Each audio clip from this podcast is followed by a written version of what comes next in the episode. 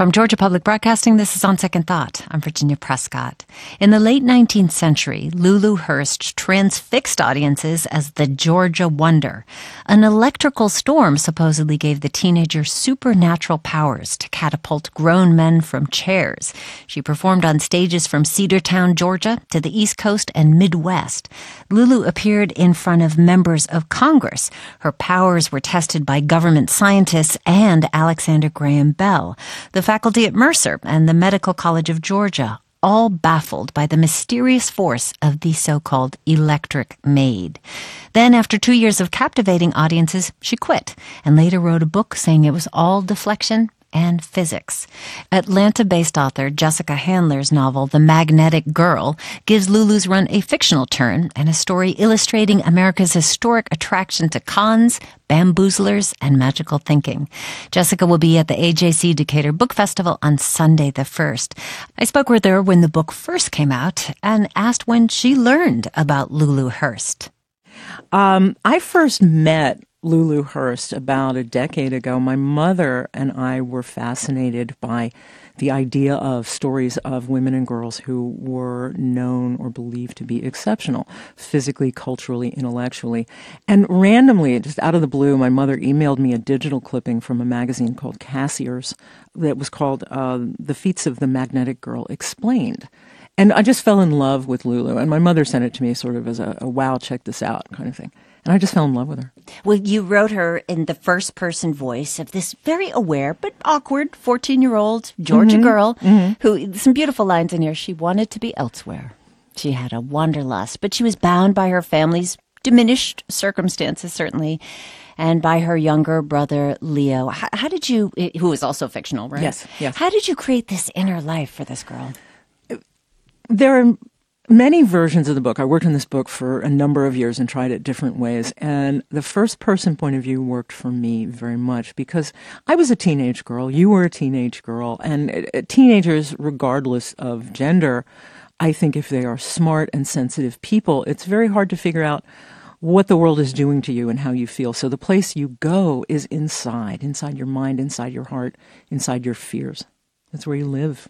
And inside of her mind, she had powers to captivate. She did. She did. She stopped a wild fox in its tracks, she thinks, by looking straight into its eyes. Yeah.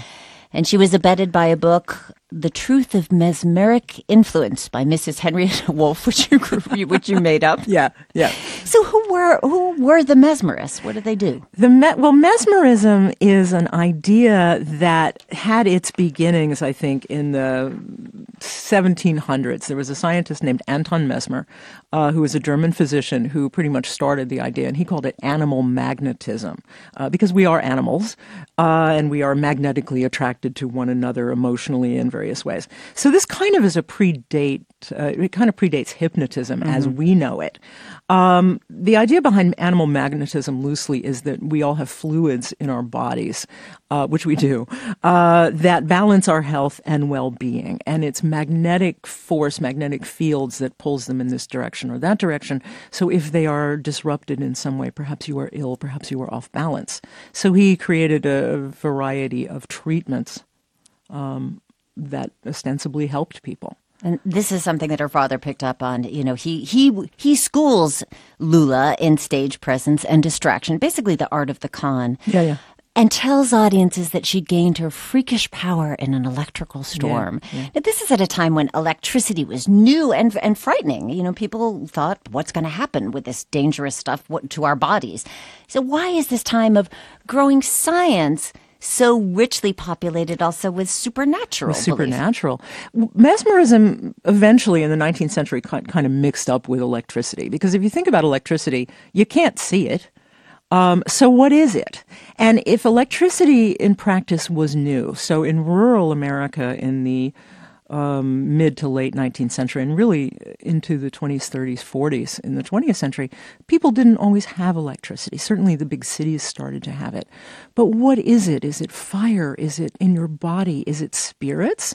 People didn't know. So the idea is that Lulu um, put a pin uh, in and out of a mattress by her cousin's ear during a lightning storm. And now, whenever there's a lightning storm, I sort of look at it and go, I wonder if I could do that. and she timed it to where the popping of the pin worked with the popping of the lightning. And her cousin, and I, I want to stress that in her autobiography, she does dedicate that book to her beloved family. Uh, but her cousin kind of said, "Oh, you've got the power of electricity in your fingers." And my sense is that Lulu went, "Okay, sure." So yeah. Well, that's part of the thing, you know, the mind of a fourteen-year-old girl. Um, you want to be magic, right? You want to change your circumstances, especially Yeah. if you're growing up in a little town and you want it to be different. So there's this kind of belief in her well that's what's interesting about the book you never quite tell us if her if her powers are real or just in her head yeah I think that the way I have her in the story is she's not entirely sure. And without giving away the story, I think that she comes to some kind of understanding about it, or at least a place to put this idea in her head. Um, but she's not entirely sure of it. I think in real life, she was the kid who could win a staring contest. Um, I also, research indicates that she was tall, she was a big kid, um, and there's an element of um, fear or discomfort, um, certainly in that era, about a woman who maybe had physical power, physical strength, um, didn't look demure. My guest is Jessica Handler. She's going to be at the AJC Decatur Book Festival on Sunday talking about her book, The Magnetic Girl. Um, I'm going to try and detail or, or just to sort of summarize her act on stage. She would hold a cane and have men pressing down on it, and suddenly, you know, she would easily flip it upward and men would tumble, or she'd sit them on a chair and be able to sort of flip them over. And of course, the newspaper said, she was levitating people. They- She was lifting tables with 25 children on it. Yeah. So there's this whole kind of tension between fact and fiction, but it's wonderful uh, because she goes on the road. You know, she's discovered. She's on stage in Cedartown, and then she's off to Rome, Georgia, and Atlanta, and then up the East Coast. It's wonderful the the, the life on the road. Um, here are some of the acts that you write about: the Jolly Pathfinders, Professor Buncher and his marionettes, Schwartz and Mendel, the Hebrew comedians. did you did you just make these all up into any of these actual acts from the time? Some of them were actual acts, and I don't know necessarily that she performed with those acts. I think Professor Boncher was a real act. I went through a lot of um, vaudeville programs, and I just love the names. And I know that there were um, various acts like Schwartz and Mendel. Um, there were certainly people who did monologues of Shakespeare, did monologues from uh, theatrical performances of the era. There were also singers. There were um, certainly animal acts. Um, it was it was just fabulous. I wish I could have seen it. I know. It's just Yeah. it's amazing. Yeah. But I wonder how audiences would be captivated by a girl wrestling with a cane now. But there is this kind of like this growing tension between science and humbuggery, as your Humbuggery, father yeah. calls it, magic. Spiritualists and mediums. There was a big boom after the Civil War. And her father says, folks are ready for the humbug. You know, they believe anything wrapped up in a bow. They won't admit it because they, they don't want to feel like they fell for something. And I couldn't help reading this thinking of, uh, you remember when the Russian troll, the bot farm was indicted, the mm-hmm. people said, like, mm-hmm. it is so easy to convince the American public of mm-hmm. anything. Do you think that's, when you're looking at this, is this part of the American character, this wanting to believe in something that's just magic? I think it's part of the human character, certainly the character in any society that is moving so fast that we feel that we don't have control over what we know or what we knew yesterday or two weeks ago or this afternoon. Um, I wasn't thinking about the Russian bot farm when I wrote this, and um, other people have asked me, was I thinking about the Me Too movement, things like that. But I'm very interested in why we believe what we believe. And I don't want to discount anybody's particular belief. But I know that in conversation, sometimes people will say things. Um, and let's go to song lyrics, for example, which is, you know, somebody will say, oh, the lyrics to that song are such and such. And you go, no, they're not. Why do you think that? So I'm very interested in why people uh, have such fealty to beliefs until they don't. What what brought them there? Why did they change? Right? Um, and this could have to do with health. It could have to do with faith. It could have to do with culture. It could have to do with something as simple as um, I can't eat that food because it's bad. Right. Right. Right. Yeah. Not always rational. Not always rational. But she she's out there performing for audiences. She knows she knows it's a bit of a con, but there is a as we said, there's a part of her that doesn't know if it's true or not. And there is this um I don't know, a, crippling self doubt. You know, mm-hmm. every time she goes out there, there's always this flicker of wonder about whether she's going to be able to actually deliver on what she's supposed to do. And, you know, you're a creative, you're a writer, you teach writing to people. Is that flicker of doubt, is that another human thing? Or is this part of the whole art of performance? Isn't that called imposter syndrome? I think it is. Yeah, imposter syndrome. And sometimes I think everybody has it, particularly, well, I can't speak for everybody, but we were talking about this earlier. It's an element of imposter syndrome. Can I do this this time? And the other element is the idea of learning to perform. And I don't mean perform theatrically, but when you're a teenager, you're learning to perform as the adult you think you're going to be or the adult the world wants you to be. Which, which adult am I going to be and how do I do that? And in a case like Lulu Hurst's, both in the novel and I think in real life, there were expectations on her. She she earned a lot of money once she got going, mm-hmm. And um, supported her family. So, of course, she wanted to do that, and of course, she wanted to be helpful um, and that came from performance, which has an element of falsehood. So right away, there's a, an internal conflict with that. Mm. Who am I going to be? And I'm, you know, I'm speaking as Lulu. Who is Lulu going to be when she grows up, and what does that mean to her? And what is what is she? How did she make that person? And she did grow up. She did, why do you think she quit? I mean, her her her biography. I read a little bit of it mm-hmm. yesterday. It, it's just sort of a puff piece. Do you, do you have any ideas? I don't really know why she quit. I mean, she does talk about the fact that she, in the autobiography, she talks about the fact or writes about the fact that it was time to quit and that people were perceiving her in a way that wasn't true to her. Mm. Which I think the, the, that emotional truth is holds up in my novel as well. Mm-hmm. Um, but she never comes out in real life and says, "I quit for this reason," and, and here's the reason. Um, she does in the autobiography in the second half of it write about how gullibility um, allowed her this fame, which then makes it the audience's responsibility. In the novel, I was very curious because her autobiography doesn't come out and say, I quit for this reason. So I n- wanted to find out, I wanted to explore why would she have done it? What were the stakes for her emotionally, for her family? So I created some issues. Mm-hmm.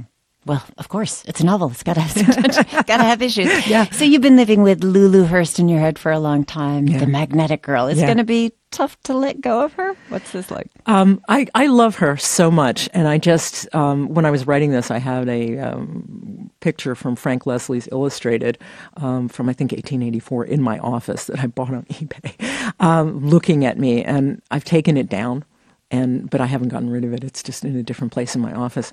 Um, I think she'll always be with me in a good way. Well, if she could win that staring contest, she, she's going to get a hold on you for yeah. a long, long time.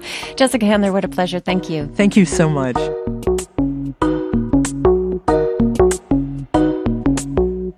Jessica Handler is a professor at Oglethorpe University. She's written two memoirs. Her first novel is The Magnetic Girl, and you can see her talk about it at the AJC Decatur Book Festival on Sunday, September 1st. We're going to keep the old razzle dazzle going with a preview of upcoming musicals on Georgia stages. I'm Virginia Prescott. Stay with us for that and more of On Second Thought.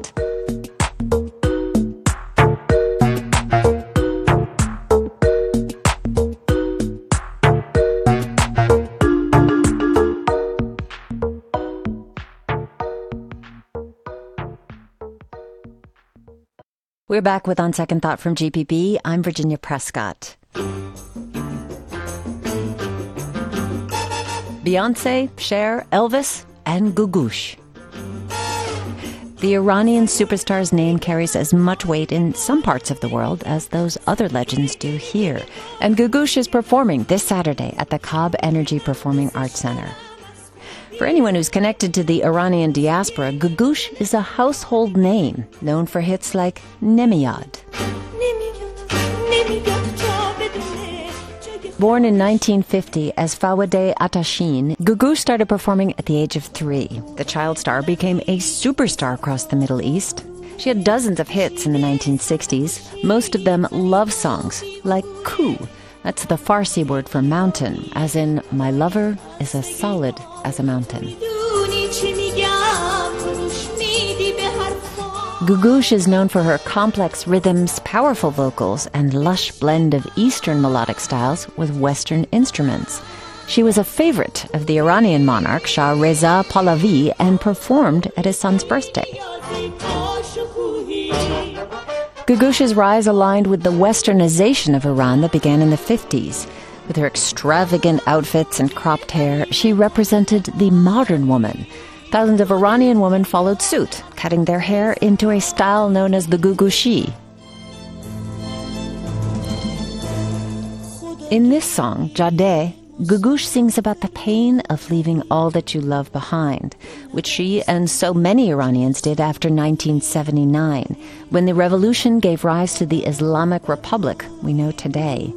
Government restrictions on Western influences and music effectively silenced Googoosh. While many dissenting Iranians left the country, Googoosh stayed. She was placed under house arrest and spent the next two decades mostly out of the public eye. She later spoke about that time with CNN. After the revolution, I went back to my country. In that time, everyone used to tell me, they're going to kill you. I didn't have a choice. I must went back. And I went back, and nothing happened to me. Still, Iranians across the globe cherished her music on bootlegged records and cassettes. In 2000, Googoosh left Iran and resettled in North America. Now she performs in packed concert halls all across the world.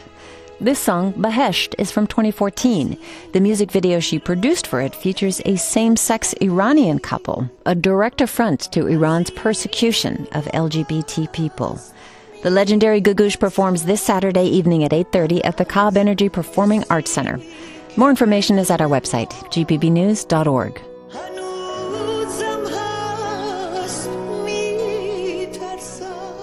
Georgia has its own share of musical superstars, from Ray Charles, who performed with Googoosh, to Ludacris and Childish Gambino. Peach State is also a hotbed for actors, aided and abetted by a booming TV and film industry. Well, those two art forms come together in musical theater. And Georgia is not traditionally known for seeding musicals, but fall is a fresh season for theatrical productions, and theater critic and writer Kelundra Smith says we can expect some musical numbers this fall. Kelundra, so great to see you. Thank you. Thank you for having me. So, several big name productions and playwrights based in Georgia or got their starts here. I think of Aida, The Color Purple, Kenny Leon. Is that a surprise to you? It's not a surprise to me because we have an incredibly talented uh, group of people in Georgia. I mean, performers here are really top notch. Writers here are top notch. I mean, it doesn't surprise me at all. They are doing it against the odds in many ways um, because you have to be, to quote Hamilton, young, scrappy, and hungry to get your start, um, it, you know, in Georgia in general. But it doesn't surprise me that there's now more national recognition coming to the state as a place for the development of new work. Well, that actually is a surprise to me because, I mean, this takes huge money. You don't have the stream of tourists coming to Broadway shows, for example, that you have in New York City. And given Georgia's continued ranking last or near last in per capita arts funding, how are theater companies here able to mount these big productions?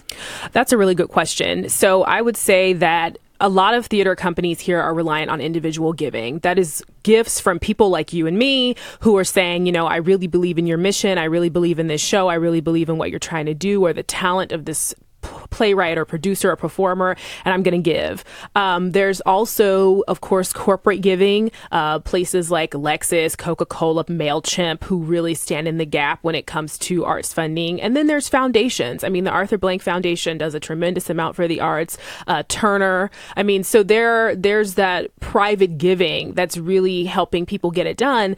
But the thing is, by the time you see a show and it has a professional theater backing it with the funding of those larger organizations, some other groundwork has been laid. There are other places in Georgia like Essential Theater Festival and the New South Playwrights Festival and Southeastern Theater Conference and things like that, where these playwrights are starting those small we maybe we call them semi-professional theaters mm-hmm. where they're getting their practice so that by the time they get to the alliance or aurora or one of the bigger theaters it's had workshop productions and been developed elsewhere. Uh huh. So, who are some of the big players in this game now?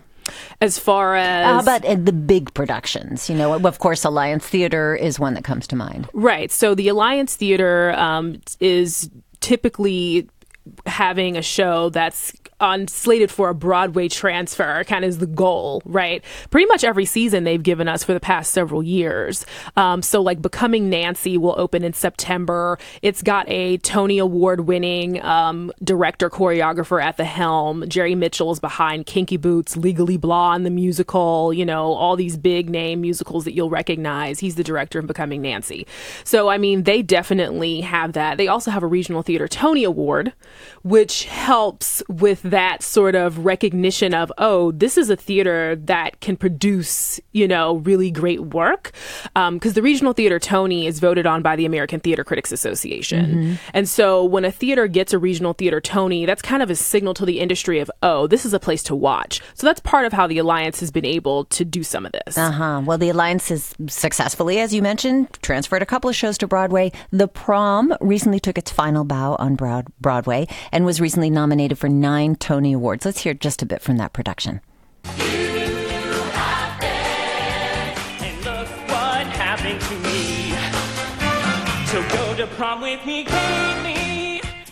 That musical made its world premiere at Alliance Theater in 2016 with Casey Nicholaw as director and choreography. What is the prom about? and why do you think its origination here? Does it?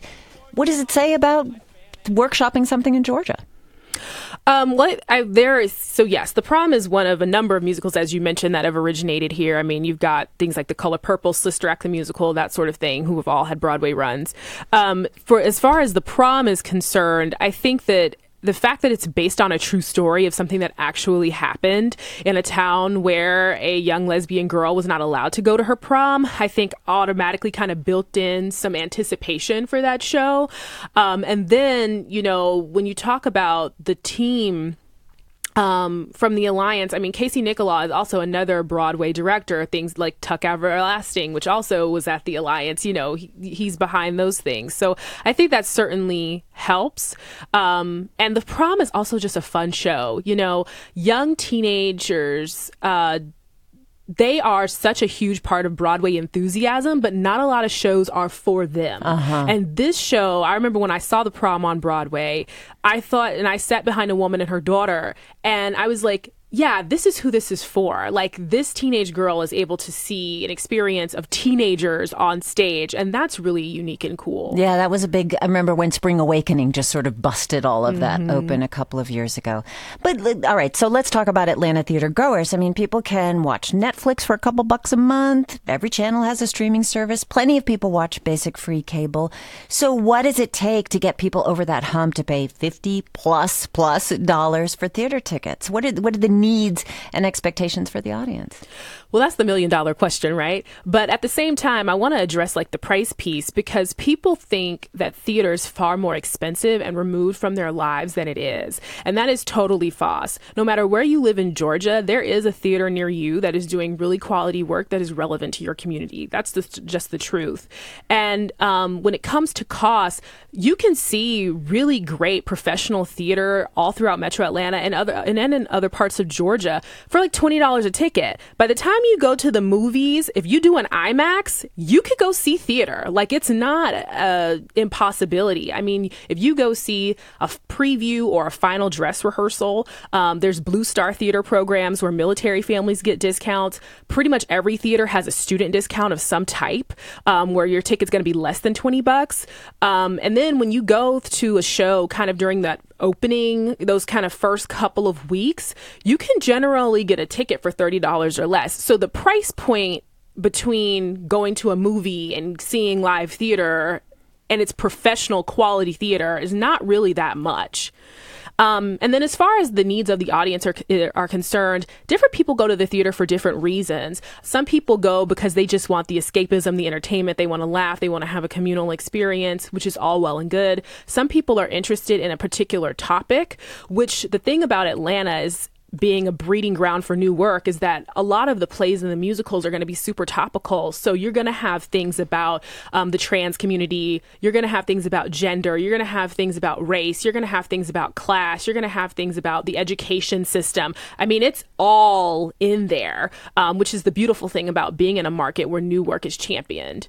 Kelundra Smith is with us. She's an Atlanta based theater critic and writer, and we're discussing Atlanta's theater scene. And she's giving us a little bit of a preview for theater companies across the metro, but musical theater in particular.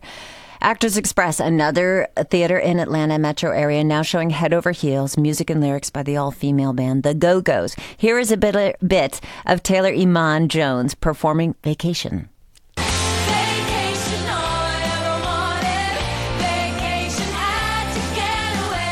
So, by the way, Head Over Heels does run through August 25th. What's the reality of producers actually making profits and recouping investments in shows like this that don't last long on Broadway?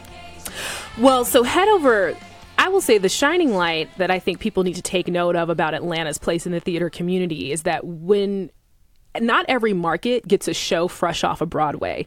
Usually, when they start thinking about like second run opportunities and national tours and right. things like that, you know, not every market's getting this stuff. So it's a really good sign that Atlanta was able to get head over heels like fresh off of Broadway like this, especially since Actors Express is like an intimate black box theater. That is like a huge win. like it really is. Just like True Colors is going to be doing um, Schoolgirls or the African Mean Girls play next spring. That was a huge hit off Broadway, and the fact that like they got you know kind of one of the first productions off Broadway is like pretty significant.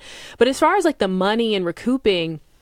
I mean, I would say that on the nonprofit level, you know, making the money is, you know, breaking even is the goal, so to speak. You know, right? And then when it comes to uh, stuff like um, Broadway productions, we were talking about commercial theater. Um, we can't underestimate that a lot of these shows will have a life on tour, and the touring can sometimes recoup what the Broadway run doesn't get. You know, also there's soundtracks, you know, uh, cast recordings rather, like downloads, music, MP3s, that sort of thing, merchandise. So there's a whole lot of money when you talk about commercial theater to be made. Right. Yeah. But not necessarily by those little theaters. Not necessarily by the little theaters, but I mean, I believe Actors Express extended the run of Head Over Heels, so I'd say they're doing okay. All right, let's hear from another. You can't have a theater experience, of course, without the talent, and you have an eye on Georgian. Candy McClellan is one uh, that you're watching. Here she is performing Change at Aurora Theater.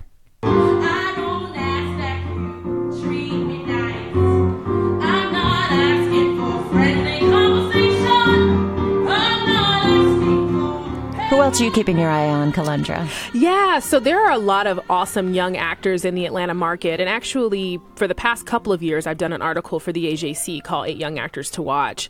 And um, Candy McClellan is definitely on my list uh, for people who were in consideration this year who I'm keeping an eye on, so to speak. Um, there's also folks like Michelle Pokapak, who um, I hope I pronounced her last name correctly, who she. Um, does the um, Asian American Theater Festival here in Atlanta. Um, and she also was in Horizon Theater's production of The Wolves, um, which in general had a really fantastic cast of young actresses. Um, I would say Shannon McCarran is somebody who has also been working in the market and does a lot of musicals down at Serenbe Playhouse. Um, so, in general, I'm saying like, young women are really doing their thing in Atlanta theater well, there aren't a lot of young women in Hamilton, but it is coming back to Atlanta in 2020. Darn hard to get tickets the first time around. Now fans have a second shot. Do you think it's worth another viewing? Yes. So I would say for people who have never seen Hamilton, definitely still try to get those tickets, you know, wait in those lines, you know, do your darndest if you can. Um, but, and, it's really a cool theater experience. You know, first viewing, you're going to be caught up in the choreography. You're going to be caught up in the lights and the costumes and the, the musical performance of it all because it is mostly wrapped through, right? for people who are seeing it a second time, I would invite them to think about Hamilton more critically. You know, you've seen it first, you've seen the blockbuster nature of it all, you've had the razzle dazzle. Now let's really look at like what um, Lin Manuel Miranda's intentions might have been with this musical. And let's break down some of the areas where Hamilton is super strong and where Hamilton needs, you know, some massaging, like in the representation of gender. Daring to massage Hamilton. Kelundra Smith, thank you so much for speaking with us. Thank you. Kelundra's an Atlanta theater critic and writer. And before we head into a break, we've got a quick update here. Last month, On Second Thought heard about the history of a nondescript building at 152 Nassau Street in downtown Atlanta. That's the building where Ralph Peer of OKeh Records set up was effectively the South's first recording studio.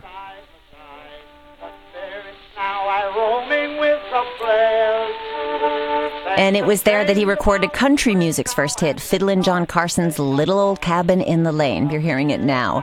He also recorded blues and gospel there. Well, lately, 152 Nassau Street has been the subject of headlines from AJC to Rolling Stone magazine to right here on our show. That's because the building might be demolished to make way for a Margaritaville resort. On August 8th, as machines were tearing into the building, a Fulton County judge issued a temporary restraining order to put a stop to the demolition of that building and another one that was a former film exchange. The destruction is on hold, at least until later this month. And this weekend, Historic Atlanta will put on a benefit concert to help raise funds for the legal costs involved to save 152 Nassau Street. There's a court hearing next week. You can find more information on this at our website, gpbnews.org. But for now, we're going to give you a little break and meet the Georgia teen who won the Doodle for Google competition. I'm Virginia Prescott. Stick with us. From Georgia Public Broadcasting, this is On Second Thought. I'm Virginia Prescott. Next to breathing, Googling has to be among the most commonly performed tasks in contemporary life across the whole world. And that little illustration around the search box, well, that is called a Google Doodle. The first Google Doodle was created in 1998 when the Burning Man symbol appeared behind the Google logo. The temporary decorative flourishes have become more sophisticated, honoring birthdays, holidays, championing political movements, and incorporating games and animations since then. Each year, the company holds a Doodle for Google contest and invites K through 12 students to participate. Well, this year, the winner is from Georgia. She is 18-year-old Arantza Peña Popo from Lithonia. The theme for this year's contest is When I Grow Up, I hope. Arantza told On Second Thought intern Jessica Lowell about her submission titled Once You Get It, Give It Back.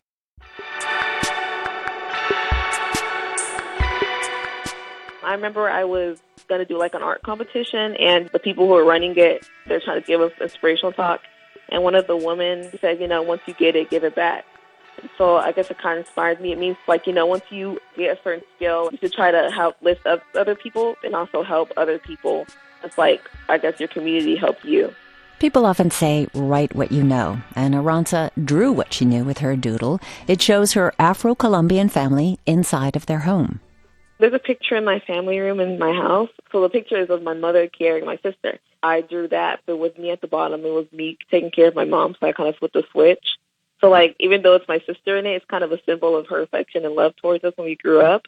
She took care of me and my sister when we were younger. I'm kind of flipping the switch and I want to take care of her when she's older.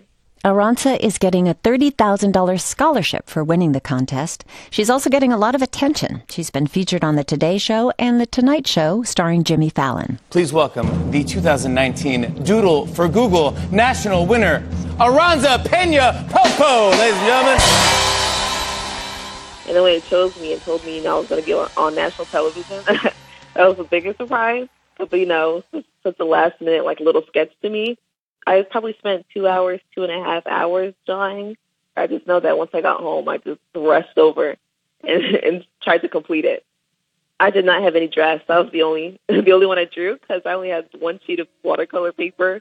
So that was the one chance I had at drawing. And she's starting college this semester at the University of Southern California and says that she'd like art to be part of her future in terms of having a career art, art I'm not really sure. Even if I don't do it as a career, at least a hobby or something. Or like, I always loved graphic novels, so it would be cool to independently publish a graphic novel. Arantza Peña Popo from Lithonia, a graduate of Arabia Mountain High School and winner of this year's A Doodle for Google contest. Google says in addition to Arantza's prize, it will give the school $50,000 for computer or other technology education. 29 Rooms has been called a funhouse for adults, an Instagram paradise, and art you can enter. These immersive art festivals have popped up in LA and New York, and this month 29 Rooms is stopping in Atlanta on a five city tour. The interactive experience created by the Refinery 29 website is as advertised a collection of 29 distinct rooms of work from artists all over the country.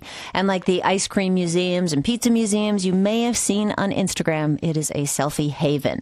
29 rooms and accompanying art park will be at the Works on Atlanta's west side from August 29th to September 8th. And we've got two of the Atlanta based artists who are going to make work for the show, which is themed Expand Your Reality. Nika King is with us. Welcome, Nika. Hi.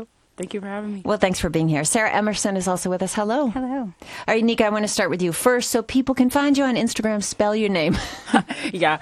Um, so you can find me on Instagram at Nika, and it's spelled N N E K K A A and an underscore. All right. And that's it. All right, Sarah, uh, you're pretty much Sarah Emerson. Sarah Emerson. With an H. yes. Well, Instagram is really what this thing is about. And I just tried to explain 29 rooms, but I would love to hear your description, Nika. When a visitor walks into that space at the works, the art park, what will they experience? I would say, just from what I've been seeing on social media and what I saw from the past online, it seems like it's just an experience based art, mm-hmm. mainly in trying to get out of the white wall gallery mm-hmm. and into more public and more fun, mm-hmm. like way to interact with art. Yeah, really celebrating making your mark. I think that's one of the names of the interactive installation. So really trying to get the viewer involved and immersed in not only the imagery, but also maybe the content and sort of like a gateway to other bigger issues in a really light, welcoming atmosphere. Yeah, there's a very unstuffy kind of vibe to it. I mean, you see videos of people flopping down on mm-hmm. colored pillows or dancing inside of a snow globe from previous 29 rooms. So it is meant to remove those kind of barriers to you mm-hmm. have to be the right kind of person to go and see art. Is that is that something you strive for too? I, I can't speak for all artists. I think most artists don't sit in their studio thinking, I hope only one person who's studied art history sees this work. You know, most of yeah. us want to really have a conversation about the content, really want to, you know, we're putting it out in the public space for a reason, you know, and otherwise I don't know. So having more outlets and more spaces to uh, have those conversations, I think, are really important, and, and having them in different ways, and mm-hmm. getting to meet lots of different kinds of artists that right. you normally wouldn't, and other kinds of viewers. Sarah, mm-hmm. your art is one of the first things that people are going to see when they get there at 29 Rooms. It's part of this traveling billboard installation, mm-hmm. not not the kind of billboard you might see on the side of the road. no. So, what did you make? I made a very large scale, colorful, sort of cartoonish landscape uh, that uh, sort of blends a little bit of abstraction with reality, uh, sort of reflection of the times we live in, while also trying to focus on more positive ways of thinking. So, like, very literally trying to expand your reality through compassion, empathy, and humor. With the landscape, I wanted to acknowledge the times we live in while still kind of hoping for what could be. So this is not a like Monet landscape. This is kind of layered. Things are on right. top of each other. I think people generally describe my work, and I, have just come to accept this as sort of a paint by number, a very colorful, uh, flat shapes, abstracted landscapes. It's rooted in real spaces, real things, real real shapes that you would recognize, um, but definitely more psychological, more about symbolism and subject. so, how about Nika? For you, you're one of the artists who contributed to the art park, and that is a space that features work from artists based in the five cities where the exhibit is touring. You were given the prompt expand your reality. So, where did you go with that? Basically, the way I kind of took expand your reality is just kind of go into a space and trying to really open up your thoughts and what is possible. I took it to this mystical like plane, like let's just go into like an imaginary world and just kind of like think about your place in the universe. So it got really, really heady, but it all assembled down to like an illustration. So it was just like, one. Um, it's two illustrations. So um, you're gonna walk through the structure, and on one side of the structure, you have one illustration that's kind of inviting you into the structure, and on the other side is a little bit more about as people, we kind of create the universe. Like all of us have a part in it, and so we're all a tapestry of the universe. We all are like the threads that bind it together. So it's all kind we're connected. Yeah. well, you're known for these bold colored illustrations, almost silhouettes, but with complex patterns inside of them. That's how I would describe it. You say it is Afrofuturistic. Yes. So that sounds ex- pretty expansive as it is. Yes. How do you go beyond that? For me, the Afrofuturistic thing kind of, because I'm not originally from Atlanta, so like I'm coming into it with the ideas of like Outkast. Obviously, the the music reaches far and wide in Atlanta. So when I came in, I feel like the music here is so like, especially from that community, is um the black community is like so futuristic and so expansive in and of itself. And I kind of wanted to like touch on that, the fact that like in this community, like you have these silhouettes because silhouettes are black and flat, but having the different like textures, it's kind of like we're all kind of different, but we're all kind of like making this happen. So the dimensions within the shapes. Yes. Ah, that sounds. It, I've seen pictures of some of your art, but I would love to. I can't wait to see this. But how about this kind of interactive part? Were you given this mandate to like you have to make it something that people will be able to take an Instagram photo in front of? Sarah, Uh, you're smiling. I am because I was really shocked that they did not say that actually. And I did a drawing that is, know, it's a more of a line drawing that they'll blow up and then people will be able to color it in. But it's yeah, it's, I think it's going to be really interesting. And so my my piece is uh, glows under UV light, so they the interactive piece will also have fluorescent paint markers, so people will be able to work on that in that way and Ah, so really they kind can be part add- of it. Yeah, they can paint it. They'll paint it. So I think that's really, really interesting. And they did not put a parameter on me at all. And uh, it's interesting listening to Nika talk about her experience coming into Atlanta because I also adopted Atlanta as my home. And I was really struck by just how exciting of a city is, you know, the music, everything, and also the green spaces. So I'm really excited to see her work and how that kind of you know comes up in the work. And for me it's really about sort of this green space around all these kind of like really bubbling city craziness. And um, so i'm just really excited about that. But the make your mark is all about just getting getting involved. In the it's it's just a it's actually an expansion of the mural that I created, so there's more elements in it. So, did you have any idea of like whose work are you going to be next to? I mean, like this is a very immersive environment. You walk into one room, it's one feeling, one vibe. Did you have No any idea? idea. No idea. Really? No you just like sent it off? Yeah, well, I mean, they actually gave me an idea of what the structure was going to be for the Make Your Mark section, for the interactive section. So I knew it was going to be um, on cubes or in like a special space. Um, but I didn't know it was actually going to be in the doorway until I was being interviewed a couple of weeks ago or in the entrance. So um, I am very excited about that. But of course, I was happily excited to hear that news. So, how about for you, Nika? What did it feel like to just let this stuff go and, you know, they do what they want with it? Are you usually much more hands on when you're going to a gallery space or something like that? I'm more hands on in the making process.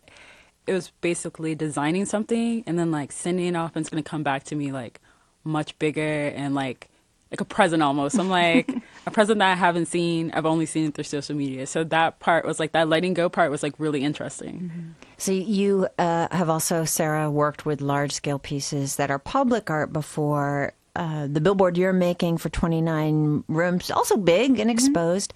But I've read that you describe yourself as a bit of a hermit. So somebody who's, you know, spent a lot of time in your studio crafting smaller works, maybe not just for an audience of one, right? the art historian, certainly. So what does it feel like a self professed hermit to put big stuff out in the world like this? It's a little nerve wracking, uh, to be honest with you, but uh, um, I am grateful to kind of be forced out of my studio. And I'm, uh, I was actually thinking about this on the way here that, you know, I might stay there all the time, and it's not really a good place to be all the time.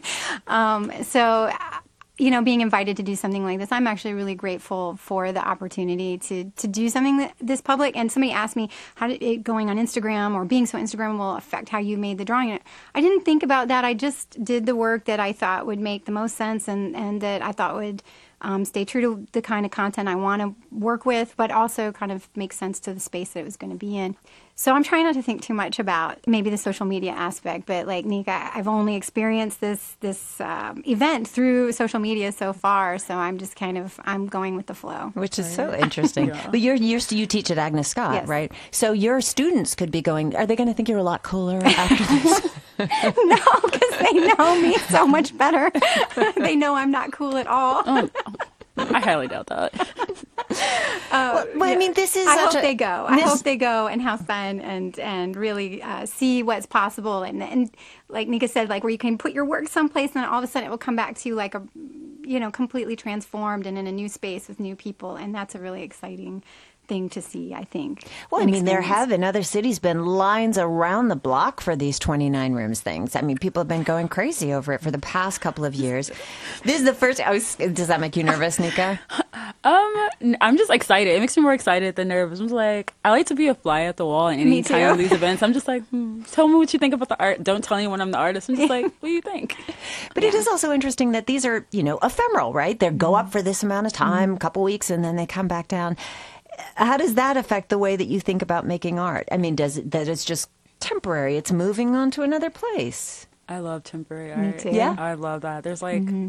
a whole history behind that, and I love it so mm-hmm. much. Is it liberating because it's not there for posterity? I think it's like liberating and beautiful at the same time. Like it kind of speaks to the testament of social media and the power it has now. Nothing mm-hmm. really is temporary because once you put it out there on the internet, it's forever. Yeah, so it's like 30 years from now someone can like type something in and like maybe find like an Instagram story or like find something or remnant of it. Mm-hmm. So I think that's pretty cool. Yeah. I'm sure when you were going to art school, did you imagine anything like this that, you know, instead of digging through uh, the the archives of an artist that you'd just be going online and seeing stuff. Your your work would be out there in that way. Probably when I was younger, I didn't think that the internet would be it. I thought it would be more like galleries and like textbook. Mm-hmm. And that's like what we're always like kind of taught to achieve. But I like the fact that the internet breaks the rule because it kind of like takes it out of the elitism that could kind of come with art and it makes it more accessible to like everybody. So I kind of like the fact that the internet is like now that tool. Mm-hmm. But is social media now art? Mm, for some people, I think it is. Yeah, I mean, yeah. I think some people. I mean, for me, I'm pre-social media in every way. My process is really built into. Um, really was built way before that, so it's it's hard to incorporate that now in many ways. But um, um, because I'm very physical, my works are really physical. I like that they don't last, and so it's interesting to kind of find them sort of uh, like them doing the murals and seeing them sort of, sort of in the space they were in and they don't exist there anymore. I do like that aspect of social media and sort of like there's this kind of memory or imprint of things that have happened because everything in life is really temporary, nothing lasts, and uh, everything is dissolving at all times. So it's really interesting that there's this kind of weird computer record of, of things. It kind of makes me think of like the idea of like a, what was it, a folk tale? Mm-hmm. Like, you remember that mural? And then like people who lived in the area was like, yeah, I remember that mural. So I like lived on with the people. Right. So it was oral. It was just carried yes. on through oral yeah. processes. Yeah. Yeah, no, that is a really interesting way to look at it. Yeah, digital nice folk tales. look at it. Digital folk. oh God, it sounds like like a podcast I would probably listen to. and it all started I would here. Listen to it. Nika King, thank you so much. Thank you. And Sarah Emerson, thank you so much. Thank you. They are two Atlanta artists, and their artwork will be at 29 Rooms, an immersive art experience that will be at the Works on Atlanta's West Side from August 29th to September 8th. You'll find a video to look at some images of other previous 29 Rooms at gpbnews.org. Earlier this year, we spoke with the Atlanta based nonprofit The Giving Kitchen. That organization received the 2019 James Beard Humanitarian Award for its role in providing crisis grants and resources and assistance to food service workers in need. Well, now you can help The Giving Kitchen with its mission. Its Dining with Gratitude event runs from August 25th to 28th, and that allows you to eat at participating restaurants and food trucks in Atlanta, Athens, Rome, and Savannah, and they will donate 10% of sales to support the Giving Kitchens programs. So that includes Moe's Original Barbecue in Rome, Artillery Bar in Savannah, Sea Bear Oyster Bar in Athens, and a whole lot of places in Atlanta that include Gunshow, Grindhouse, and Hudson Grill.